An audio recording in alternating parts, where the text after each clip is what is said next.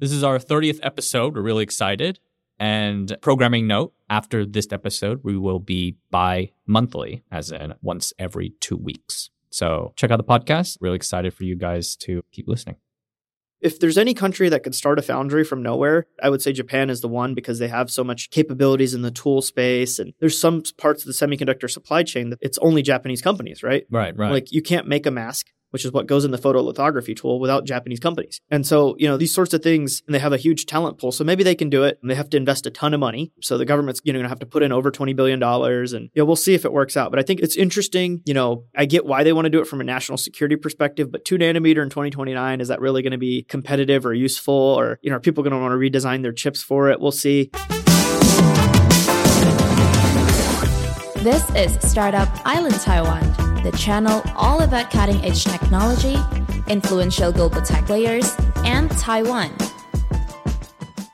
Welcome to the Startup Island Taiwan podcast. My name is John from the Asianometry YouTube channel, and I have a special guest here today, Dylan Patel from SemiAnalysis, a semiconductor boutique analysis firm. Dylan, welcome to the show. Thank you for having me. Yeah. How you enjoying Taiwan so far? It was great. Um, you know, one of the first things I did uh, last weekend was I biked around TSMC's fab and I posted on Twitter about it. And then, you know, two of the newspapers posted on their online version about it. So I thought that was quite interesting, right? It was just posting about the fab and, you know, saying, hey, this is what this is and this is what this is. And somehow became a story. Um, so that was fun. You've made waves as soon as you arrived. Yeah, I guess so. How did SemiAnalysis come about? Like, what's kind of your background? What's the story behind this firm? So I worked in data science and then a little bit of AI and then moved towards AI hardware. Um, finally, before launching my own firm for consulting, um, you know, I had a couple clients and then I started hiring and now we have, you know, multiple people across the US and Singapore, hiring in Taiwan if anyone's interested. That's the general background. Started in 17, but really kicked off in 2019 full time. And what advice to anyone who wants to get into semiconductors or wants to learn about them and get started? Like, what advice would you give them? From when I was a kid, you know, I was posting on these forums about gaming and smartphones, which I'm sure many people who follow the semiconductor industry, that was a similar uh, sort of background, either through PCs or smartphones or gaming. And so, you know, what I would say is just try and learn one level deeper, right? What precedes this, right? Okay, everyone knows about TSMC, but what precedes TSMC? It's all the tool companies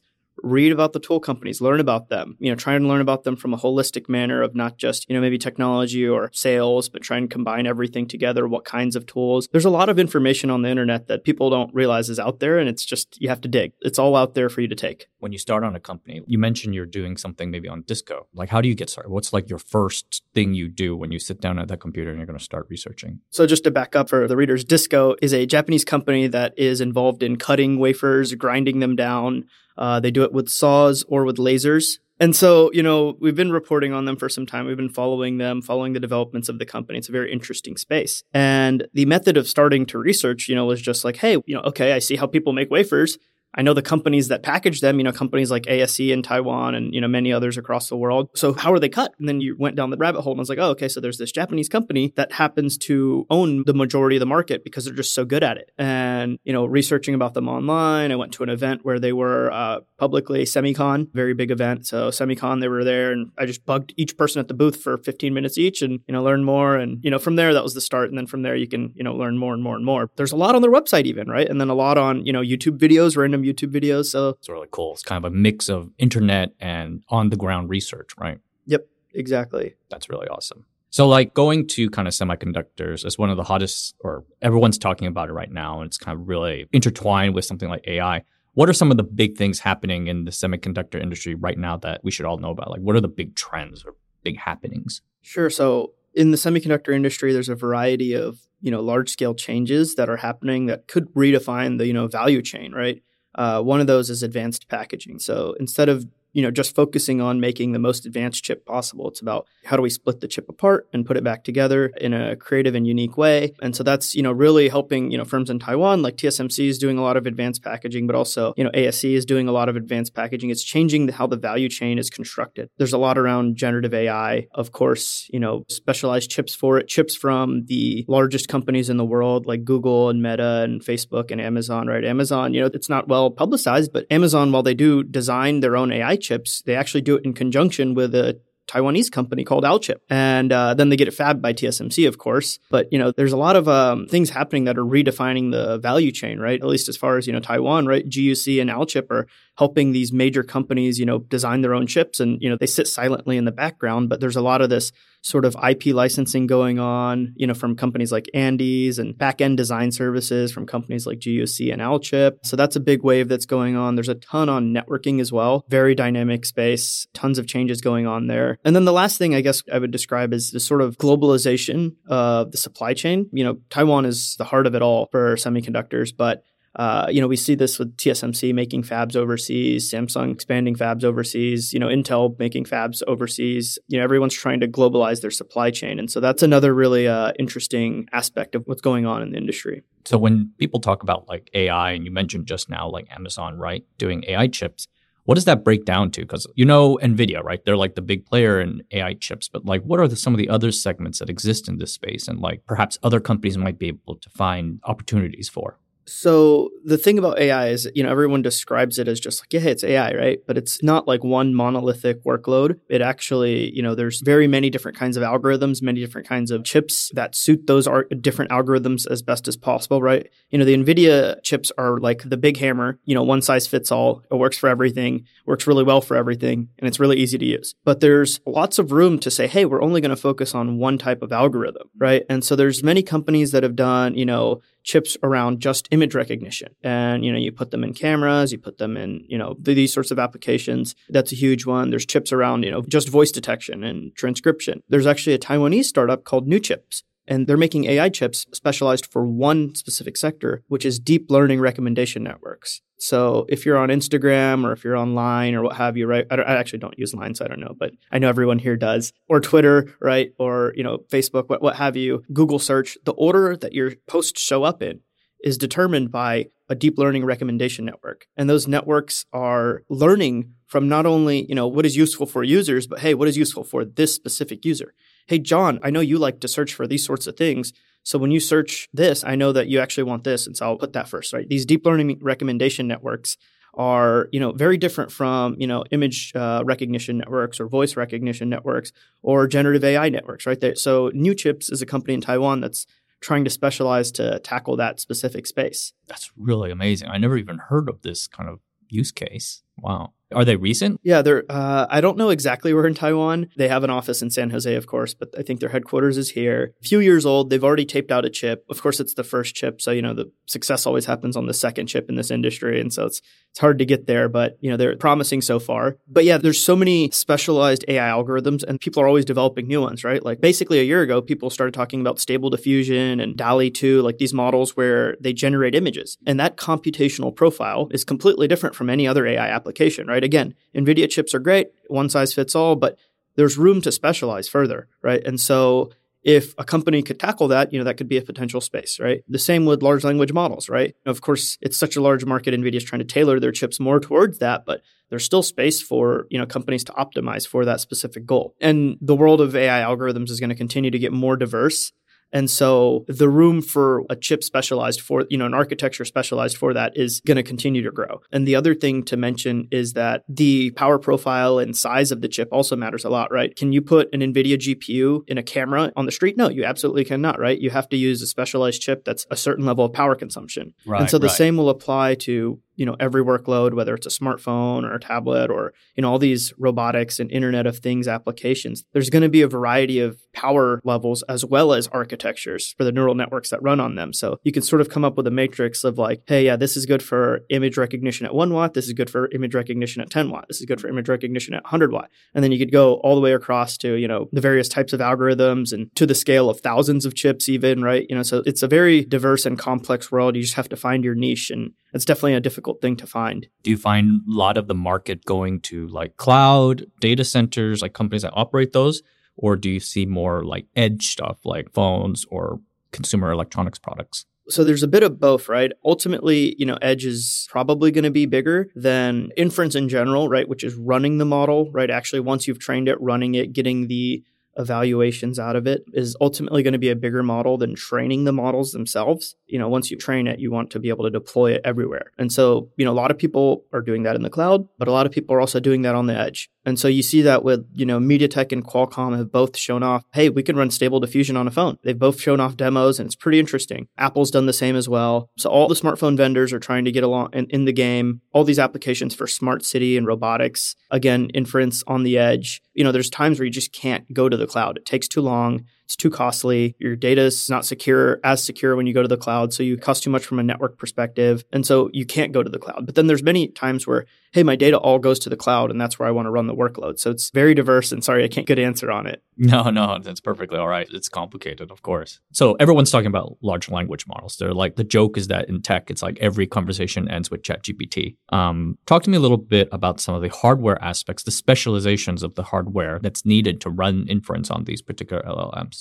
Yeah, so this is a space that's, you know, very diverse even within itself, right? The types of models that are run on, you know, ChatGPT, GPT-4 is a very different model than maybe what some other kinds of large language models that are out there, right? And so you can look no further than the sort of open source movement around large language models.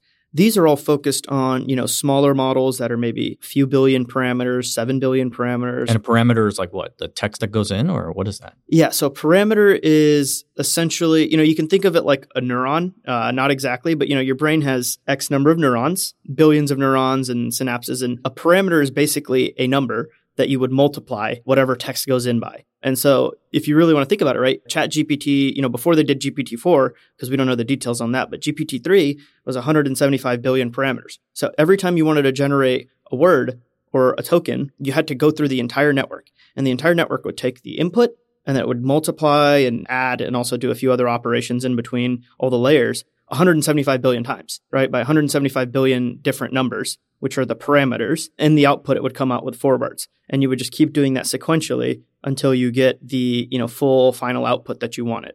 That's incredible. So you can easily see then why hardware is so important. Like even the tiniest cent really scales, right? Exactly, right? So if you think about it, right, you know, a token is about four letters. So four letters is, you know, you have to multiply 175 billion times plus the all the other operations, right? So it's incredibly computationally intensive, but also it's intensive on memory bandwidth and network bandwidth. And so, you know, going back to your original question, there's a diverse set of needs. So one is, hey, ChatGPT, you know, these massive large language models. The other is, well, why can't I have something like this on my phone? You know, why can't I say, hey, John, yeah, I'll see you at 1.30. And then I just tell my phone, yeah, I'm going to see John at 1.30 tomorrow at this place. And then my phone figures out itself, hey, the place that we talked about is here. On Google Maps, it's actually here. Let me create a calendar event with all this information, put it on my phone. This is stuff that people are working on. But the thing is, you know, you can't run these massive, you know, large language models that are hundreds of billions of parameters. Just not possible. It's physically impossible on a smartphone. Even five years of tech advancement, smartphones won't be able to run something like that. And so there's smaller language models that could run there, right? And so people are developing those. And then there's, you know, a whole nother scale of models that could run on a laptop and a PC, a whole nother scale of models that could run on PC's discrete GPU, right? You know, you stick an NVIDIA GPU in your PC, a gaming one, right? Not necessarily the super expensive $10,000 plus, you know, AI GPUs.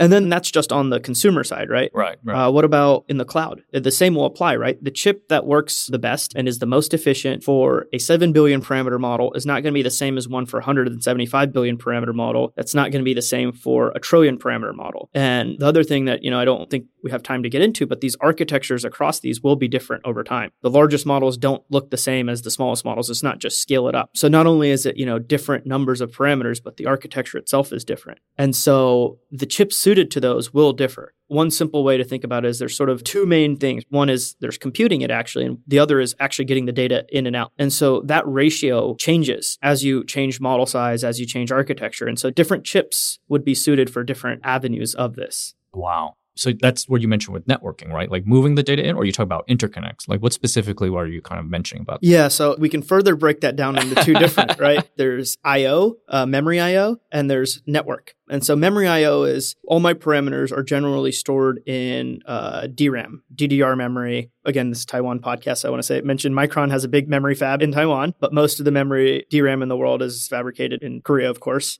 And so DRAM is going to hold all those parameters, those billions of parameters. And every time you want to generate a token or you know text, you read it in, you do all the computation and then you do your output. Um, but the parameters are so large, you can't actually hold those all on chip. That's why you have to constantly stream them in and out. And so the memory bandwidth requirements differ across these models. The other thing is the network bandwidth, right? So a model can get so large that, you know, no matter how big of a chip you have, even if it's a $20,000 NVIDIA H100 GPU, right? That still cannot run the model because the model is so big now. And so even GPT-3 is actually too big to run on a single H100 GPU, you know, this $20,000 GPU that NVIDIA makes. So GPT-3 is too big for that. Then becomes important is how do I connect multiple chips together and pass the computations between each other, pass the parameters between each other, so on and so forth, right? How do I actually interconnect this together? And so not only is my memory bandwidth important, right? My bandwidth to my DRAM, uh, but also my bandwidth between each chip on the network side. And so that becomes a problem. And then as you continue to scale,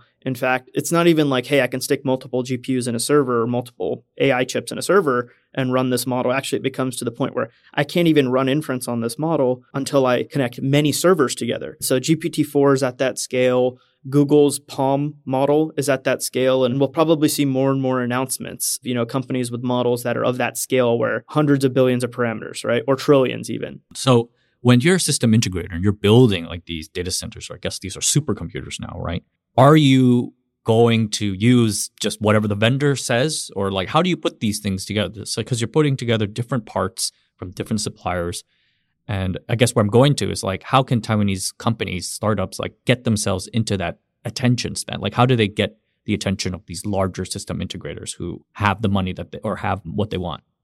So, some of the areas where innovation is desperately needed, and, and there are some companies in Taiwan that are working on this, is with the cooling and with the networking, right? Turns out, you know, if you're, you know, NVIDIA's newest uh, GPU, $20,000 GPU is 700 watts. And in the past, right, like data center chips were 200 watts. You know, used to be Intel CPUs were you know the main chip you put in a data center, and uh, at least the hottest chip in the data center, and and those were 200 watts, right?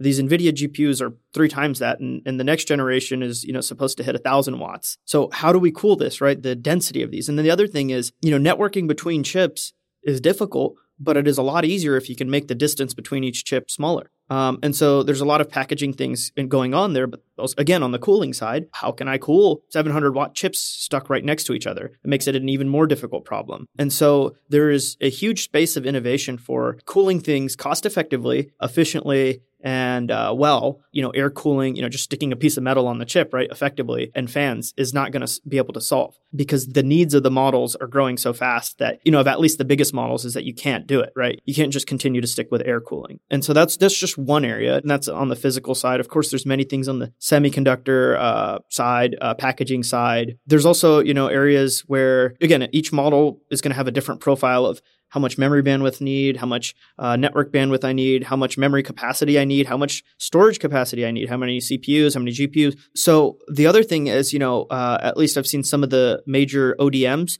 you know, Wistron, Hanhai, Quanta Computer, Inventec, all these companies working on is making servers that suit these needs. But there's so many different combinations of all of these various metrics of even off the shelf parts, right? Off the shelf memory, off the shelf storage. How do you put them together in a way that is more useful and more cost effective for the end customer. So that's another area where there could be a lot of innovation that's going on. Do you imagine like as a lot of people talking about these large language models getting bigger and bigger and bigger, right? And that's causing all these cooling issues, these interconnect issues and whatnot, or these IO issues. Do you see anything other than sheer size, like sheer scale of the model, contributing to better performance and better user experience? people talk about the parameters of a model a lot, but there's other factors around the model that are just as important, right? Can I input only text or can I input images as well or videos? This is an area of models that's being heavily researched. OpenAI has talked about it, Google's talked about, and of course that technology will proliferate.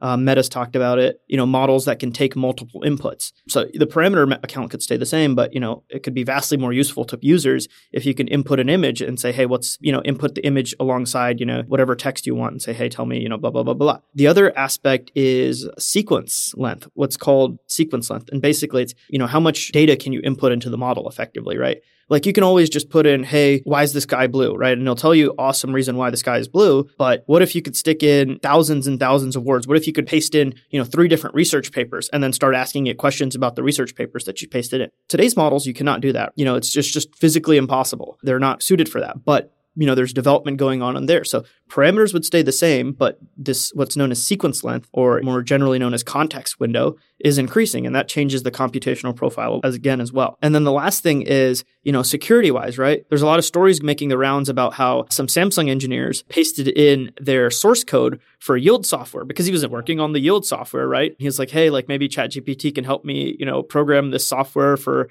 uh, helping with our yields. And and it turns out he pasted that in, and then you know someone noticed it, he got caught, and it's like you put in your private information into these models. So there's a ton of innovation going around. How do we make these models secure and private, right? How can I as an enterprise use these models to help assist with my business? You know, and it can be anywhere from like, you know, source code of Samsung yield software to all the way to like fast food ordering. And again, like fast food ordering is not something you probably want to go all the way to the cloud to. It's probably too expensive you know, at least in the US, Wendy's, I don't know if you guys even have that here, but they're trying to use large language models to help with ordering. And the thing is, right, like their menu is going to have like BLT, which is bacon, lettuce, tomato. You know, it's not going to be BLT, but there's like other acronyms associated with the company's menu that maybe the model from OpenAI doesn't know. So I need to train my own model. And so in that aspect, there's actually some really cool efforts by Taiwan. The Taiwanese government has actually been investing in this. TWS, it's called Taiwan Web Services, is a, I'm not exactly sure on the structure, but it's a public and private partnership between ASUS and the Taiwanese government. And they have actually, uh, you know, built a high performance computer with thousands of GPUs. And they've actually released their first large language model this week. And the name, I love the name. It's called Taiwan Number One.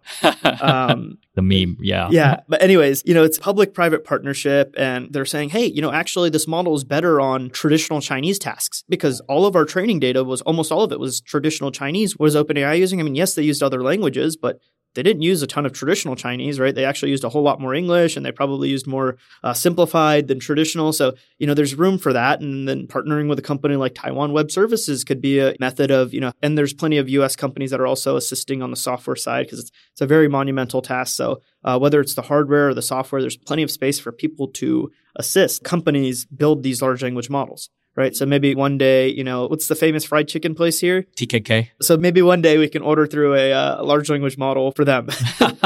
That's very interesting. Like I've heard a lot about these kind of these national LLMs or these national models. It's a very interesting trend. Like what do you make of that trend? Like Europe maybe training their own LLM and like Russia doing their own or something like that. What do you think is driving that? Is it just language? The first thing first, I don't think it's just language because actually what they've found is a model that's only trained in English can actually do some tasks in Japanese. There was a paper on that, which is like, how did it learn that? But I guess, okay. The other thing was a model that was trained with fully English data, even if it was trained with much less English data but other languages, ended up being better at English tasks than the English only model. So I don't think it's just a language thing. I think uh, these models will need to, you know, just given how much data these need to train. The traditional Chinese in Taiwan is important, but they're also going to have to supplement it with English and with Japanese and so on and so forth to make the model better. I don't think it's just language. I think it's all about security and national interest. The US national supercomputers have also trained some, you know, LLMs, not OpenAI and Google, just like their own. Japan is working on it. Line, you know, they're not too far behind the US companies, right, in terms of training their own LLMs. You know, Taiwan is doing it. Of course, China is doing it. Haven't heard on Europe, but I'm sure they are. And people are using either the national supercomputers that they've built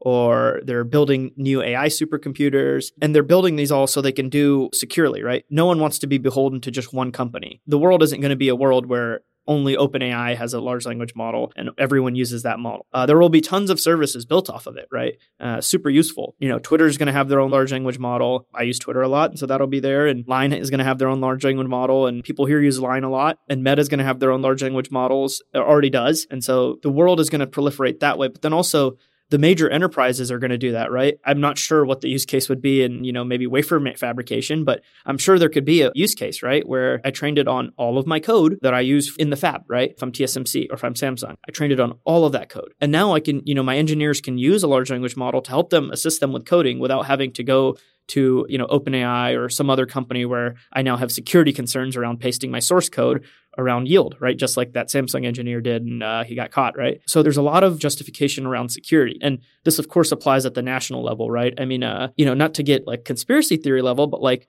if there's no large language models in Taiwan, but China has large language models. What if the internet is just flooded with pro China propaganda that's generated by large language models and there's nothing from Taiwan to combat that propaganda? So that could be a potential uh, thing that happens, right? I mean, it's things that I've seen and heard about. And certainly, you know, propaganda on the internet has been relevant since at least 2016, right? Where, you know, us Americans sort of had a, our election potentially swayed by them, you know, by bots on Twitter and such. And large language models are, I mean, I couldn't tell you if I'm arguing w- about politics and I couldn't tell you if the numbers they made up are fake. You know, if there's just such a volume of data being generated by these models that are pushing a certain view, it's just impossible to fact check unless, you know, you have your own computerized, you know, models that are sort of pushing against it. Do you imagine like that kind of brings up the point of like AI alignment, right? The notion that we want the AI to do kind of what we want to do or, or what we want it to do. Do you think there's anything we can do on like a hardware level to help maybe improve that AI alignment? Or do you think it's all just a software thing? Yeah, so the difficult thing is, right, like you train the model, right? And nowadays, you know, most of the models are trained on are, is just what's on the internet.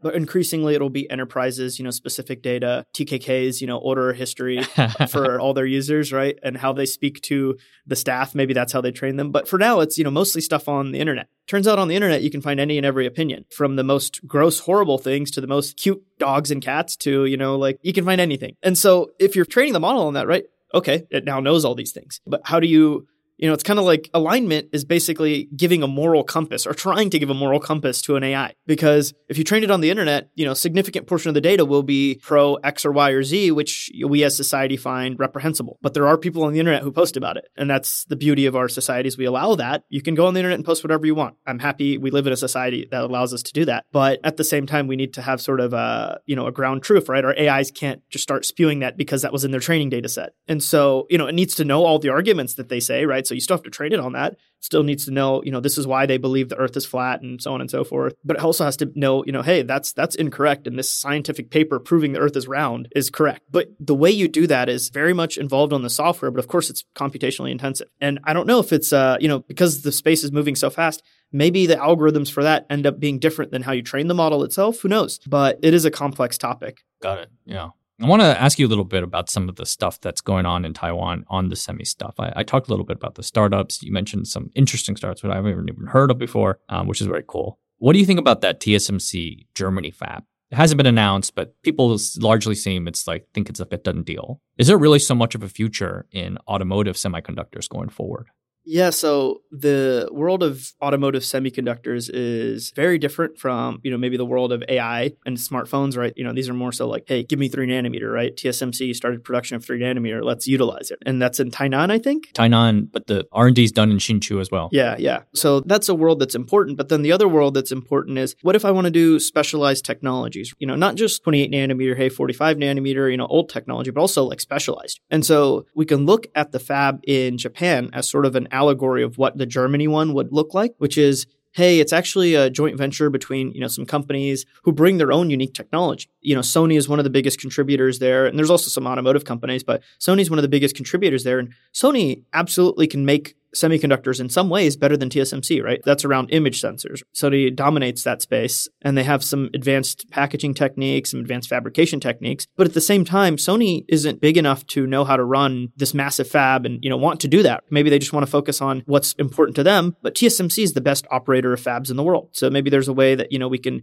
work together. You know, I contribute IP, you contribute IP, we build this facility together, and I have probably a cheaper source of wafers, cheaper source of semiconductors than uh, if I just built it myself because TSMC just knows how to operate and build such a large you know fab that no one else maybe knows how to outside of you know just a handful of companies like Samsung and Intel and Micron and so SK Hynix right? And you know arguably TSMC does it better than all of them too. So there's that avenue right? And so Germany doesn't have any you know advanced processes in terms of like 7 nanometer or below right? They don't have any of that. But they have some very specialty technologies, right? Uh, so Bosch, for example, who's rumored to be part of this fab, is very good at MEMS devices. And why don't you explain what MEMS is because you're better at that? Microelectromechanical systems. And these are like the way I best imagine it's like a, tiny little fork, like the tiny little fork that's inside your switch or your um, whatever the games play with the accelerometers these little tiny discrete items are moving around and it's almost literally a very large sensor shrunk down to a very small size it's a very fascinating but niche space right so these chips are mechanical and obviously there is an electrical component too but you know mechanical electrical um, but bosch is actually the world leader in mems and they're the biggest MEMS foundry in the world. And so, you know, potentially, right? But like at the same time, Bosch is not, you know, again, not capable of running a $20 billion fab or building a $20 billion fab. That's just not their MO, right? And so, you know, they could partner with TSMC and, and MEMS, of course, you know, as you mentioned, accelerometers, there's a bunch of timing related chips, all sorts of sensors, you know, CO2 sensors. There's all sorts of stuff that MEMS devices could be useful for. And not just automotive, but industrial, which is, you know, a space where Germany's really good at making machines and such for. So maybe that's what the fab specializes in. In other cases, there's ST Microelectronics does FDSOI, fully depleted silicon on insulator. And Soitec is a French company, and they also do that technology. So actually, you know, they're better at this kind of semiconductor than TSMC is. But again, maybe they know how to run a $20 billion fab, but that's the only fab they run. TSMC runs, you know, builds one of those every year. You know, maybe there's a way that we can work together to benefit. And there's many, you know, Infineon in Germany is much better than TSMC at power electronics, right? They're the largest power electronics company in the world. And same ST Micros as well is really good at that. So maybe these companies can, you know, work with TSMC on doing power electronics. So the world is wide open, right? Because TSMC is by far the leader in leading edge semiconductors, but there's a lot of specialty stuff right? And it's not just like, hey, it's older technology. It's actually, hey, it's specialized technology, technology that doesn't need three nanometer, right? What it needs is the specialized material or the specialized capability. And so that's what I think the, you know, Germany joint venture fab would probably look like. But, you know, that's just speculation. It's what the Japan fab looks like, right? Yeah, yeah, it seems to be. Do you envision like TSMC turning to almost like a operator of fabs? It's almost like they're changing. It used to be that they built the fab, they own the fab, they run it, and then other people bring them their stuff. And now it kind of feels based on this story that you're telling me is that they're kind of being more like an operator of other fabs. Like their specialty isn't in creating the product, but running the machine that creates the products so TSMC will absolutely still continue to do what they've done at three nanometer and two nanometer and you know even seven nanometer and so many other technologies. But I think this is like maybe a way they can continue to grow in spaces where they haven't been able to traditionally, right? Yes, there's applications that need these advanced leading edge, but there's companies around the world who have built a niche technology that TSMC has no capabilities in, but they can partner with them. And by partnering with them, they now can become a world leader in that technology. Wouldn't that be worrisome for like an Infineon or ST Micro where, oh, we have this fab and we're making this product. Now we're going to partner with TSMC. We're giving them this IP. They're the best in the world at operating or running a fab. Isn't that a little worrisome for the, maybe not the company, maybe because I guess they have share, but then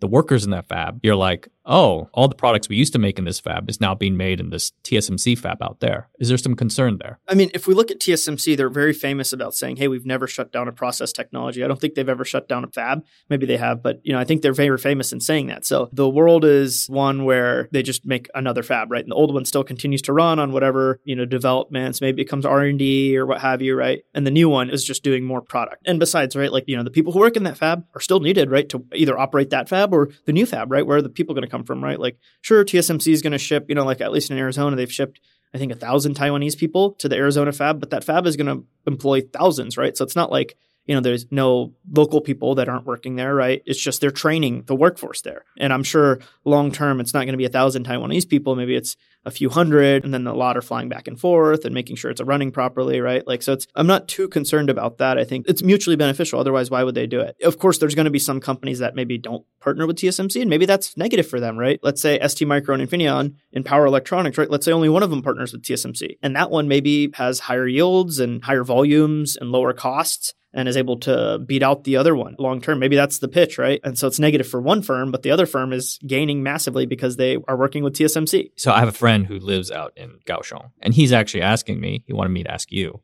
do you think TSMC will build that Kaohsiung fab? I actually passed by it last week, the site. I used to think they were moving on it, but it's still, you can see the old shed there and all that they haven't seemed to have started. And in the earnings call, they did seem to mention that they're not going to be doing 28 nanometer anymore, but they're going to move it to something else. What are your thoughts about that Kaohsiung fab? Yeah, so TSMC's Kaohsiung fab is in a really interesting space, right? So last year we mentioned, you know, in some of our reports, we talked about how uh, they were already canceling tool orders because they had put in tool orders, but then they canceled them. So we talked about that. That was largely driven by a decrease in demand for seven nanometer. The smartphone market was weak. Some companies on seven nanometer were moving to five nanometer, but then the companies moving on to seven nanometer were not enough to make up for it. So utilization rates for seven nanometer were falling. And so TSMC was delaying or canceling orders. But then as this sort of, you know, negative downturn in the semiconductor industry has continued, we've seen utilization rates continue to fall. And so the thing about TSMC's 7 nanometer is that actually from basically like from 2006, 17, 18 when they introduced it to 2022, there was only like a couple quarters where they weren't 100% utilizing every 7 nanometer, you know, wafer they could make, making everything they could. And then in Q4 of 2022, they fell all the way down to 83% utilization rates, which is like slightly below industry average. And of course, TSMC is usually above the industry average. And the entire industry dipped from, you know, being at 100% to, you know, 80% or so. And so that was bad enough that they started delaying. But now, if you look at, uh, you know, the data that we've been able to gather up and put out in some of our reports is, hey, actually in Q2 and Q1, they're going to hit maybe 70%. In Q2, they might hit 60%, right? Right now, they might be at 60% utilization right? The fab is running at 60% of the total output it could be. Just the seven nanometer, right? Yeah, just seven nanometer, of course. Some other nodes are, you know, fully utilized. So seven nanometer was very, very, you know, worrisome on that front, right? And so it's like, do we want to continue to build a new fab? Maybe the demand isn't there, right? Maybe customers move to five faster or three faster than we expected. Um, and so I think they're delaying the seven nanometer component, you know, for that reason. And then the 28 nanometer component's like, well, you know, we have the Japan fab and uh, we have the Nanjing fab, and you know now we might have this Germany fab, all capable of you know around that 28 nanometer mark. Do we need the Kaohsiung 28 nanometer fab? That's the question, right? So maybe we don't need that, right? Again with the downturn, but I do think they'll eventually build it, right? They've got the land, they've prepped the site. There will be eventually a fab there, but you know what technology is probably not 28 nanometers, probably not 7 nanometer could be, hey, you know, two nanometer where we've already selected the site, but you know, one nanometer, 1.4 nanometer, whatever they call it, maybe they do it there. Who knows? Or maybe they build a bunch of packaging facilities, right? So with this big AI boom, there's a lot of uh, investments in packaging, and TSMC is building packaging facilities as we speak. Maybe they convert, you know, some of that we're going to do in Kaohsiung to advanced packaging. I know a couple blocks away, the ASE fabs are there too, which that's a very interesting thought. And when TSMC does advanced packaging, they still work with these uh, traditional packaging firms as well, right? Like ASE. So maybe the location's proximity is helpful. The other thing is, you know, TSMC is trying to get into other technologies like photonics where they're far behind other foundries, right? Intel and Global Foundries are far ahead of them in photonics. Tower Semiconductor is ahead of them in photonics. So maybe they want to build something for specialty, you know, technology. Maybe they need to partner with someone to do that, but maybe they just want to build a specialty technology. So we'll see what ends up happening. But you know, there's specialty technologies they could do there as well. Has TSMC ever done display? Did they do display? Um, I know they do do display driver ICs. I don't think they do displays. Maybe they didn't historically. I don't remember that, but I know they do display driver ICs, the chip that you put behind the display. Maybe they can build that Apple micro LED display that supposedly might be happening. Yeah, that's the other thing, right? There's a Apple has a facility in Taiwan. Taoyuan, Longtan. Very mysterious place. Yeah, they're researching new display technologies and uh, you know, they don't want to, you know, they rely on Samsung so much for displays and they haven't been able to break the shackles. You know, they, they, they, use some LG, they use some BOE, but they haven't been able to break the shackles. And they've been just researching these new displays for, you know, not just iPhones and watches, but actually, you know, augmented reality and VR. Those have, you know, very different, you know, maybe needs. So eventually, maybe they need this kind of display technology and they don't want to, you know, give it to Samsung, right? They want to build it, you know, maybe they don't build it themselves because Apple, you know, always uses third party vendors, but they could, you know, hey, TSMC, like, you know, maybe we do a joint venture fab, right? Um, or you know maybe some other company. So we could we could see something like that happen. It's kind of fascinating how over time Apple has done so much of the stuff in house, right? The original iPhone had like a Samsung display, Samsung chip, or like um, they, they're buying all these parts or whatever. Yeah, Synaptics Touch screen yeah. and all these sorts of things. Yeah. Like why why do you think they've been so aggressive in kind of cutting other people out of that supply chain? I think part of it is cost, right? If I can work directly with the manufacturer, I don't need to, or I can reduce the cost of manufacturing, then I can reduce cost. But I think more important to them is um, capabilities. You know, people don't talk about this much, right? You know, a lot of times the dis- debates about iPhone versus Android are very uh, focused on like the software, but you know, I use an Android, but I can recognize my phone has a battery that's like 40% larger than the iPhone that my brother has, and his battery life is longer, right? so it's like, you know, these optimizations are clearly helpful, right? I think the image sensors on my phone are actually uh, higher quality, right? They're both Sony image sensors, but the uh, the image sensors on my phone are actually a generation newer than the one on the iPhone that my brother has. And my camera pics are better, but his video pics are better. And how is his video is better? It's because they've designed their own image signal processing pipeline, right? And so, you know, there's these things that Apple does. Battery life, security is another angle that they uh, are very strong on. You know, cameras, you know, these sorts of things that to the end user, it's like, yeah, I like this more, right? Like when I post my photo on Instagram, maybe or video on Instagram, it's better, right? But the reason why behind it is very very technical and complex. Yeah, yeah, yeah. It is kind of fascinating how like the same components or even better components in another company's kind of grass or system doesn't have the same results. What are your thoughts on Rapidus, that Japanese two nanometer fab? I, Bloomberg did a report about them recently. Was it Bloomberg? I think it was Bloomberg or Nikkei Asia or something. Yeah, so before I was in Taiwan, I was actually in Japan for a month and I uh, went up to the site. I met one of the people that are working on it. You know, they're very ambitious, you know, in terms of, hey, we want to do two nanometer, but the timelines are, you know, kind of not so crazy, right? Like, you know, I think they want to have the pilot line up by a certain date, and then their target for production is like 2029 of two nanometer, right? By then, you know, TSMC is doing two nanometer in 2025, right? Um, Intel and Samsung claim they're going to do it in 2024. We'll see. But TSMC, you know, I really trust that they'll do it in 2025. So that's four year old technology by the time they say volume production, right? So it's like it's like someone saying, you know, hey, I've got seven nanometer today, right? Which is, you know, impressive, but it's quite a bit behind. And then, you know, are you going to have the same yields as TSMC and volumes and cost structure and all this? But, you know, if there's any country that could start a foundry from nowhere, I would say Japan is the one because they have so much capabilities in the tool space. And there's some parts of the semiconductor supply chain that it's only Japanese companies, right? Right, right. Like you can't make a mask which is what goes in the photolithography tool without Japanese companies. And so, you know, these sorts of things, and they have a huge talent pool. So maybe they can do it and they have to invest a ton of money. So the government's, you know, going to have to put in over $20 billion and, you know, we'll see if it works out. But I think it's interesting. You know, I get why they want to do it from a national security perspective, but two nanometer in 2029, is that really going to be competitive or useful? Or, you know, are people going to want to redesign their chips for it? We'll see. But, you know, more fabs everywhere is always good for me. Yeah. Yeah, it is. What are some other like Taiwanese semiconductor companies you think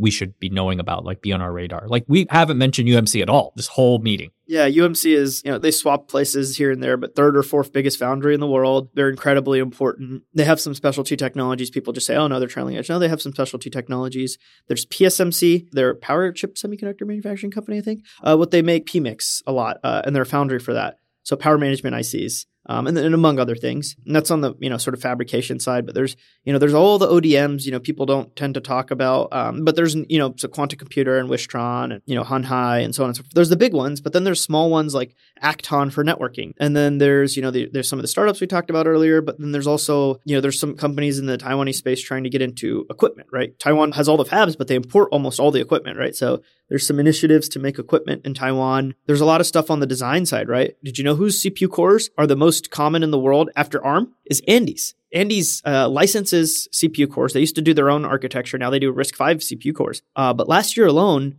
there were 2 billion CPU cores that were Andes designed in the world that were shipped out, right? And, and of Where course, is this coming from? Andes? Andes, they're Taiwanese. What? Yeah. So Andes is in Taiwan. I mean, I just met them last week. I knew they were like investing in a RISC-V and things like that. And I didn't realize one, like, I'm, you know, of course they're licensing the cores and the cost that they're licensing them out is so low and they do such a good job with support because every chip, you know, needs various CPU cores for control and security and management. And it's like, yeah, this chip might just have like eight Andes cores and you would never know it because they're not exposed to you. They're just running firmware. So, you know, that's the sort of thing that Andes does. And they're trying to, you know, help people with designing their own AI chips that use RISC-V, you know, things like that. So that's a company that is really interesting and cool, right? And then, you know, GUC and Alchip help people design chips as well. There's a lot of companies in the Taiwan ecosystem that people uh, don't really know about. So RISC-V, like everyone asks me to do stuff about RISC-V. Like, what is your thoughts on what the future of RISC-V looks like? And can it challenge ARM? Can it challenge x86? Like, what is RISC-V? I mean, first and foremost, it's completely dominating ARM in these sort of security processors, management processors, so on and so forth, right? With ARM's business practices and lack of flexibility, there's room for companies like Andes and, and many others, SiFive, you know, many US companies, right? And Chinese companies to take over, right? And microcontrollers and so on and so forth, right? Like all these places. But then there's also sections for accelerators, right? Like, hey, if I want to make a machine learning accelerator, would I design my own, you know, whatever it is, it's core, something like that, right? Would I make my own custom instruction set? Would I then have to make my own compiler stack and everything? Well, it's like, what if I use a base RISC-V and then I just add extensions, right? I can modify it. I can add, you know, base RISC-V and then, hey, you know, my chip is going to do this special thing. And so I'll just add instructions for this and this and this. And then oh, I can actually use the generalized ecosystem for RISC-V for compilers and software. I just need to add this, this, and this instead mm. of hmm. having to reinvent the whole, you know, the stack.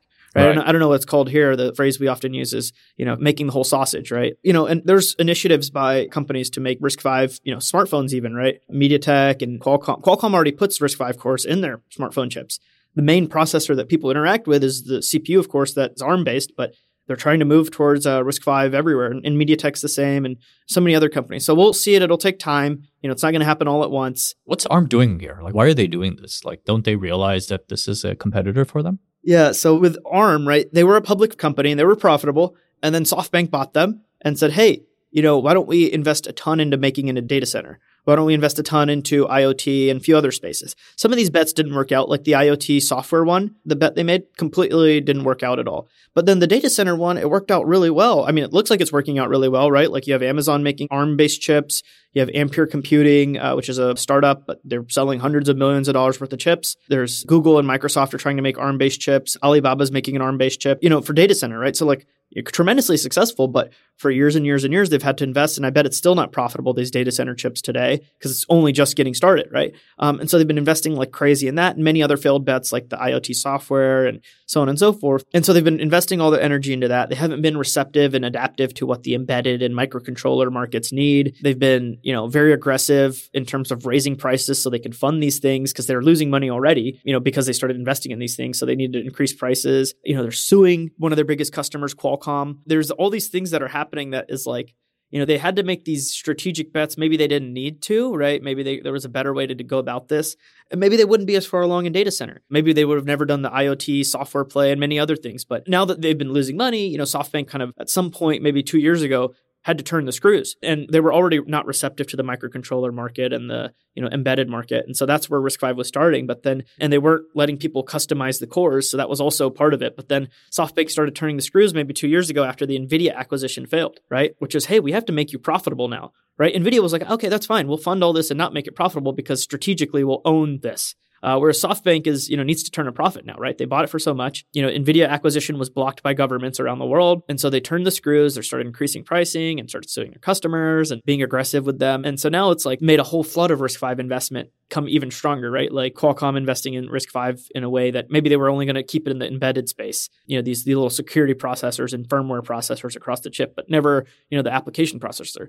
But I mean, when ARM started turning the screws, Qualcomm, which is like a hundred billion dollar plus, you know, company, is like, oh God, we need to make sure we can do RISC-V because that's the only alternative, right? Because if we lose this lawsuit, we're done, right? Right? Like we're uh, in a very bad position. And that's happening across the ecosystem, right? And so not just Qualcomm, MediaTek, and you know, for example, one of the rumors out there is, you know, MediaTek uses multiple companies' graphics. They use ARM's graphics for all the high-end stuff, mid-range stuff, but on the low end, they were actually using Imagination Technologies graphics. One of the rumors is that ARM basically told them you can't use that anymore if you partner it with our CPUs. You have to use our graphics. And so MediaTek's like, okay, we'll do that. But in the back of their mind, like, oh God, we need to invest in RISC-V because, you know, like, so these sorts of things, you know, these aggressive business moves because ARM needs to be profitable and SoftBank needs to IPO the company and make their money back on the investment, especially because they're doing so bad in the rest of the market. It is does feel like a bit of a case of short termism over long termism.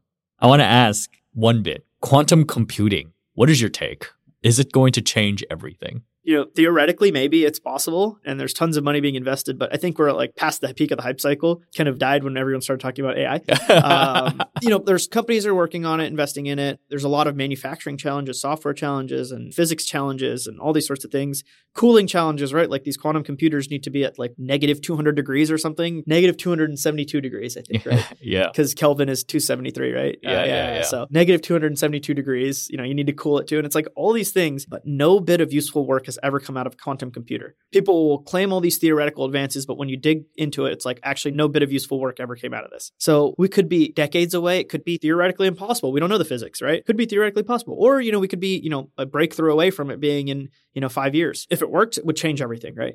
but who knows if it works. Any last thoughts you want to think? Anything you want to plug? Thank you for having me. You can go to www.semianalysis.com and check out some of our stuff. We also do consulting. And lastly, you know, Twitter. I'm big on Twitter.